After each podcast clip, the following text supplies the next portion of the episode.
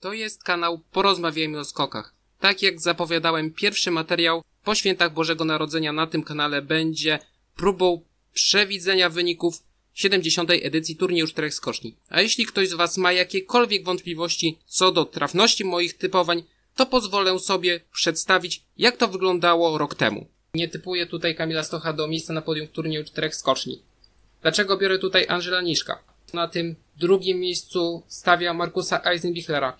Nie ulega wątpliwości, że Halvor Egner Granerud jest w fenomenalnej formie. Jak widać i słychać, poszło mi naprawdę znakomicie. W tym roku postanowiłem wprowadzić pewną innowację, czyli będę przedstawiał kandydatury od domyślnego 1. do 5. miejsca w przeciwieństwie do tego, co miało miejsce rok temu. I na pierwszym miejscu nikogo tutaj nie zaskoczę. Ryoyu Kobayashi. Miejsce drugie, dyskwalifikacja pierwszy, dwie kwarantanny, 7. miejsce pierwsze, drugie pierwsze i drugie miejsce w klasyfikacji generalnej Pucharu Świata. Ogólnie rzecz biorąc, jest to zawodnik typowany jako faworyt do Turnieju Czterech Skoczni wygrania tej edycji i mnie to absolutnie nie dziwi, ponieważ jest bardzo dużo mocnych przesłanek świadczących o tym, że to powinien być turniej Ryoyu. Wiadomo, że chociażby 2 lata temu było podobnie, ale wydaje się, że o ile Geiger tutaj może pokrzyżować plany albo ktoś inny, chociażby Kilię PE, no to jednak prawdopodobieństwo, że ten zawodnik będzie na podium Turnieju Czterech Skoczni jest bardzo wysokie. Zresztą przez ostatnich 20 lat aż 50% zawodników, którzy byli liderami Pucharu Świata przed Turniejem Czterech Skoczni, na tym podium się znajdowało. Jeśli chodzi o wygrywanie, no to różnie to bywało, chociażby Adam Małysz, który jednak na podium nie był, czy Thomas Morgenstern, tylko drugie miejsce. Tylko, można powiedzieć, w sezonie 2007-2008, ale wydaje się, że jedynym mankamentem Ryoyu może być, poza czynnikami losowymi, no to fakt, że w treningach często zdarzają mu się słabsze skoki, czy w kwalifikacjach, no kwalifikacje to może nie, ale na treningach słabsze skoki. I czy to jest po prostu kwestia tego, że Ryoyu się oszczędza przed rywalizacją główną, czy po prostu więcej dobrych skoków mimo wszystko trafia mu się w konkursach i te pozycje są minimalnie na wyrost, i czy to mogłoby być sygnalizowane przez 7. miejsce w pierwszym konkursie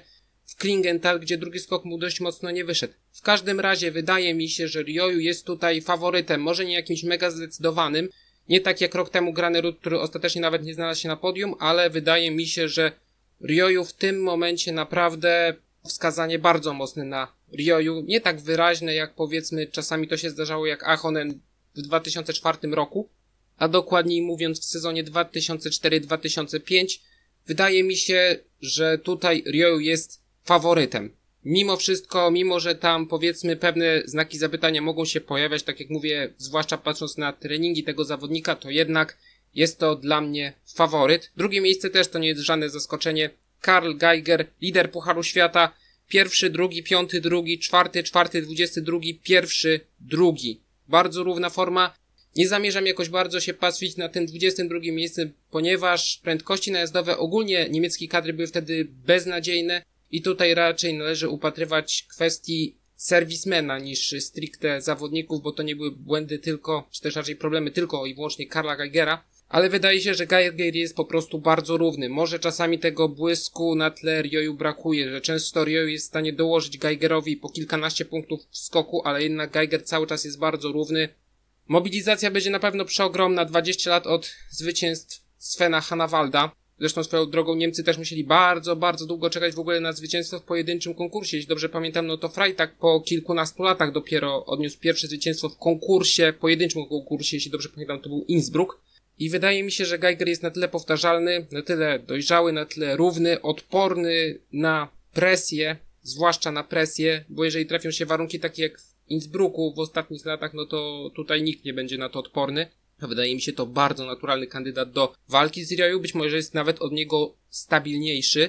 Też miewa dość przeciętne skoki w treningach, ale w kwalifikacjach też raczej są to skoki lepsze, chociaż troszeczkę częściej zdarzają mu się skoki takie nieco bardziej przeciętne względem Ryoyu, ale w konkursie głównym też oddaje raczej bardzo dobre skoki i wydaje się, że jego powtarzalność będzie procentować i może zbliżyć się do Ryoyu Kobayashiego, ale dla mnie to jest taki bardzo klarowny kandydat na drugie miejsce, przynajmniej w tym momencie i przy dysponowaniu tą wiedzą, którą mamy w tym momencie.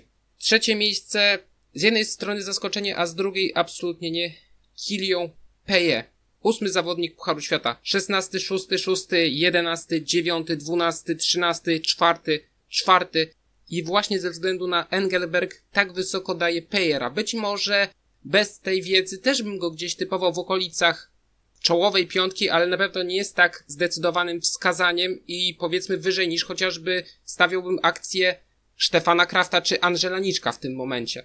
Dlaczego? Ponieważ wydaje mi się, że powiedzmy do połowy tego periodu często PE był kreowany przez warunki jako zawodnik taki naprawdę na czołową dziesiątkę. Chociażby w Rudze w pierwszym konkursie był to zawodnik, który w drugiej serii trafił najlepsze warunki startując z najwyższej belki w serii. I zaliczył ogromny awans z serii drugiej. To samo w Wiśle. Jeden skok taki bardzo dobry, a do tego i warunki, był też potężny awans klasyfikacja, chociażby w Wiśle poza tym skokiem, no to Pejer naprawdę nie pokazywał nic ponadprzeciętnego, a nawet adekwatnego do pozycji w Pucharze Świata, a od Klingenthal raczej te warunki były w granicach średniej, a właśnie od Klingenthal zaczęły się pojawiać bardzo dobre skoki, takie naprawdę bardzo dobre na czołową piątkę, na czołową trójkę, też w seriach nieocenianych, wtedy jeszcze raczej częściej w tych seriach nieocenianych, ale od Engelbergu naprawdę Pejer albo czołowa trójka, albo tuż obok czołowej trójki, to praktycznie we wszystkich treningach, kwalifikacjach i seriach. 2 razy 4 miejsce, w drugim konkursie zabrakło bardzo, bardzo niewiele do miejsca drugiego, nie wspominając o trzecim.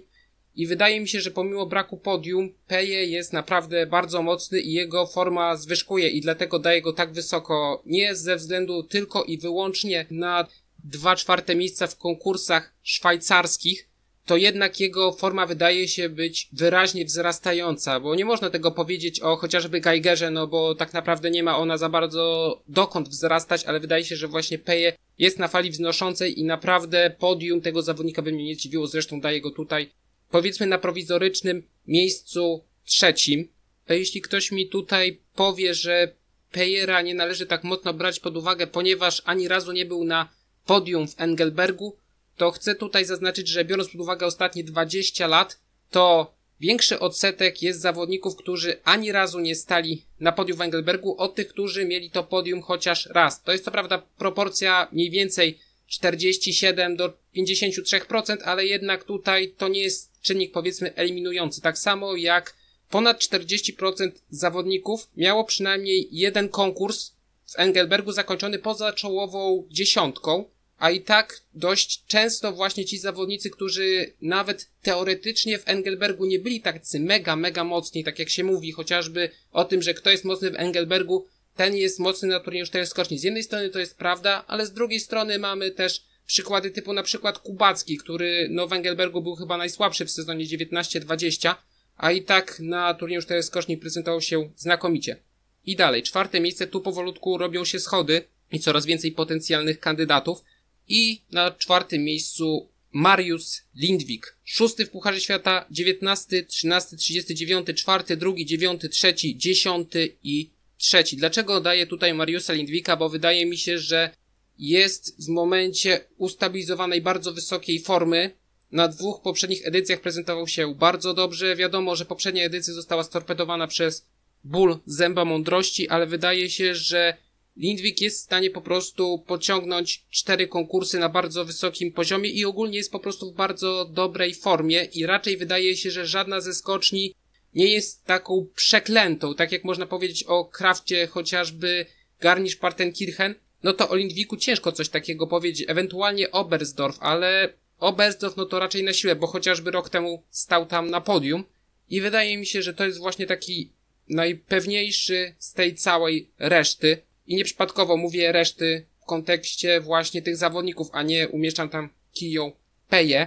I miejsce 5. I tutaj nieprzypadkowo jest 4 zawodników. Może Kamil Stoch jest odrobinkę na wyrost, ale i Granerud, i Laniszek, i Kraft są tutaj powiedzmy no niemalże na równi. A poruszę i tak tutaj wątek Kamila Stocha, ponieważ rok temu go bardzo zlekceważyłem jako zawodnika. Uznałem, że tutaj jednak Piotr Żyła będzie mocniejszy, ewentualnie Dawid Kubacki, a jednak Stoch tutaj bardzo mocno doszlifował formę właśnie na ten konkretny moment sezonu, a tutaj mam wątpliwości. Ktoś powie, że choroba w Klingenthal, zgadzam się, ale przez cały sezon Kamil Stoch nie miał powiedzmy 2 skoków z rzędu na poziom zwycięstwa. Oczywiście w Klingenthal prezentował się bardzo dobrze na przestrzeni 2 pierwszych dni, bo w trzecim już się nie mógł za bardzo prezentować, ale jednocześnie pojawiają się u niego błędy. Jest mowa o uderzaniu o siebie nart za progiem, do tego często te skoki są spóźniane. Oczywiście, tak jak mówię, pojawiają się pojedyncze bardzo dobre skoki, nawet w niedzielę był jeden fantastyczny skok Kamila i prędkość się zgadzała i trafienie w próg, po prostu wszystko tam się zgadzało. Na pewno plusem u Kamila jest to, że on i tak dostaje bardzo wysokie noty względem tego, co pokazuje. Pomijając to, że Stoch oczywiście jest bardzo dobrym stylistą, to zawsze ze względu na to, że to jest Kamil Stoch. Podobnie zresztą ze Stefanem Kraftem, te pół punktu więcej może mieć znaczenie w końcowym rozrachunku. Ja cały czas mówię o, powiedzmy, warunkach w miarę stabilnych, bo powtarzam się jeszcze raz, prawdopodobnie Bergisel wywróci wszystko do góry nogami, tak jak to miało miejsce w poprzednim roku, 2 lata temu i wielu innych edycjach turnieju Czterech Skoczni. Chociażby sezon 2017-18 Freitag jest tak naprawdę cieniem Kamila Stocha, no i zalicza upadek. Ktoś powie, że on jest wyłącznie winny, a z drugiej strony ten zeskok w Innsbrucku też jest taki dyskusyjny. Zwłaszcza w poprzednich latach były takie sytuacje, że on był straszliwie dyskusyjny i fakt, że w ogóle dopuszczano do zawodów na tak przygotowanym zeskoku było wręcz karygodne, ale to już trochę inna sprawa. I spośród tego zestawu, powiedzmy, Stoch, Kraft, Laniszek, Granerud, no to tak jak mówię, Stocha stawiam najniżej. Nie lekceważę go całkowicie, ponieważ to jest wielki zawodnik i szansa na to, że ta forma przyjdzie akurat na turniej Czterech Skoczni jakaś jest, ale nie ma tak dużo względnie pozytywnych sygnałów, tak jak miało to miejsce rok wcześniej. Nie ma tak dużo dobrych skoków, a w drugim konkursie Stoch był zaledwie 16. I z jednej strony ktoś powie, że poza czołową dziesiątką, no to raz może się zdarzyć, ale całościowo występy Stocha nie rokują, że jest w tym momencie na poziomie Kilią PE, stabilnym poziomie. Na poziomie jednego skoku owszem, mógłby się zakręcić koło Kilią PE, ale jednocześnie tych słabszych skoków u Kamila Stocha jest bardzo dużo. Dużo więcej niż rok temu, a i tak rok temu wątpliwości miałem nie tylko ja, ale też wielu innych kibiców, powiedzmy ekspertów i youtuberów. I spośród trzech pozostałych, czyli Graneruda, Laniszka, Krafta, tutaj przy każdym są mocne przesłanki, żeby postawić go na tym 5. miejscu, a jednocześnie przy każdym jest chociażby jedno mocne ale. Granerud skacze bardzo dobrze, ma wysoki poziom, pojedyncze skoki w Engelbergu bardzo dobre, bardzo dobra postawa w Klingenthal, a jednocześnie te problemy z pozycją w locie są cały czas widoczne, informacje o kontuzji się pojawiają i szansa na to, że on gdzieś tam się złamie nawet w kwalifikacjach i nie przejdzie w ogóle tych kwalifikacji jest o wiele wyższe niż w przypadku Krafta czy Laniszka. Jeśli chodzi o Laniszka, no to po początkowym etapie, no to można było go dać bardzo zdecydowanie, ale od Wisły skakał przeciętnie. W Klingenthal było niemalże to samo, a nawet jeszcze z tendencją zniżkową. Za to w Engelbergu Laniszek znów zaczął skakać na poziom drugiej połowy pierwszej dziesiątki i pytanie, czy on jest ustabilizowany w tym momencie na poziomie drugiej połowy pierwszej dziesiątki, czy jego forma znów zaczyna wzrastać i na turniej Czterech Skoczni znów będzie górna połowa pierwszej dziesiątki, tak jak chociażby w Kusamo. Ale Laniszek też ma taką, powiedzmy, zaletę, że ląduje dość dobrze, jest wysoko oceniany, chociaż rok temu też go typowałem wysoko właśnie przez wysokie noty, a w samym turnieju Czterech Skoczni potężnie zachwiane lądowanie w Oberstdorfie, a w Gapa, no to praktycznie, no nie upadek, ale bardzo wyraźne podparcie skoku i łącznie to było lekką ręką licząc 20 kilka punktów na samych notach, no a Bischofshofen i kwalifikacje, no to można w ogóle spuścić na to zasłonę milczenia, jeśli chodzi o Laniszka. No i Kraft. Jedno zwycięstwo, wysoka pozycja w Pucharze Świata, a jednocześnie wydaje się, że on ma problemy za progiem dość wyraźne. Wydaje się, że on dość intensywnie zmienia technikę skoku i nie wydaje się być w tym momencie na zbyt wysokim poziomie. Zresztą 9., 14. miejsce, no niewysokim jak na siebie oczywiście.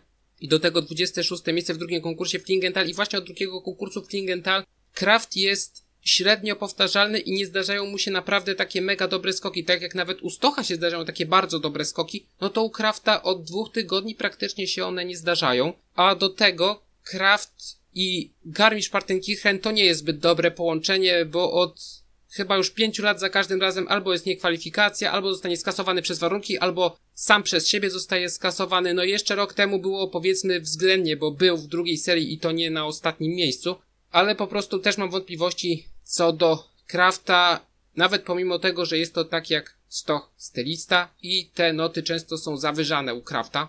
I z tego całego zestawu postanowiłem na 5. miejscu dać Halvora Egnera Graneruda właśnie dlatego, że jego potencjał w tym momencie jest najwyższy i też jego noty są dość wysokie, być może nawet za wysokie, tak jak mówiłem to w ostatnim materiale przed świętami. To, że leci on asymetrycznie, powoduje, że jest tutaj punkt zaczepienia do obniżania not. Ale jednocześnie w Engelbergu nie było to zauważalne, zwłaszcza w tym ostatnim skoku, więc wydaje mi się, że jeżeli Granerud faktycznie ustabilizował sytuację w locie i za progiem, a na to wygląda, to stricte sportowo jest on w tym momencie z tej czwórki najmocniejszy i ostatecznie moje podium, czy też raczej czołowa piątka wygląda tak. Ryoyu, Geiger, PE, Lindvik i Halvor Egner Granerud.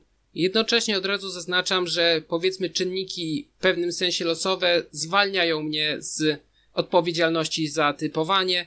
A co mam na myśli? Oczywiście Mike Jukkare, czyli dyskwalifikację. Wiadomy, nowy, emocjonujący czynnik losowy, czyli test z wynikiem pozytywnym. A do tego konkurs ewidentnie wypaczony, czy też nawet trochę po prostu wypaczony przez warunki atmosferyczne. Mam tutaj zwłaszcza na myśli Bergisel w Innsbrucku. I jeszcze mała dygresja ode mnie. Wielki turniej czterech skoczni. Znacznie większe nagrody niż w poprzednich latach. Wielka 70. edycja, 20 lat od wielkiego triumfu Svena Hanawalda, a na wszystkich czterech skoczniach nie uświadczymy kibiców. Garmisch-Partenkirchen jeszcze bym szczerze mówiąc przebolał. Bischofshofen jeszcze może też, chociaż już naprawdę ciężko po raz drugi na to patrzeć i zwłaszcza przez pryzmat tej okrągłej rocznicy, ale Schattenbergschanze bez tego głośnego ci i naprawdę tłumu kibiców i Bergisel, ten wielki kocioł, ta wielka arena, zazwyczaj morze austriackich flag i tumult, może nie taki jak w Planicy czy w Zakopanem, ale jednak też dość mocny, zwłaszcza kiedy Austriacy odnosili sukcesy, a teraz po prostu znów taka pustka. Wiadomo, że sport wyczynowy jest dla kibiców i zarabia na kibicach, a większość kibiców jest obecnie przed ekranami siłą rzeczy, a nie na arenie. No to jednak pustki na letalnicy przy świetnym konkursie wieńczącym sezon 2020-2021, pustki w Zakopanem, pustki na Bergisel, na Schattenbergschanze. Po tak długim czasie to jest już naprawdę mega dołujący widok dla kibica skoków narciarskich, ale również, a być może nawet przede wszystkim dla samych skoczków narciarskich. To tyle. Do usłyszenia.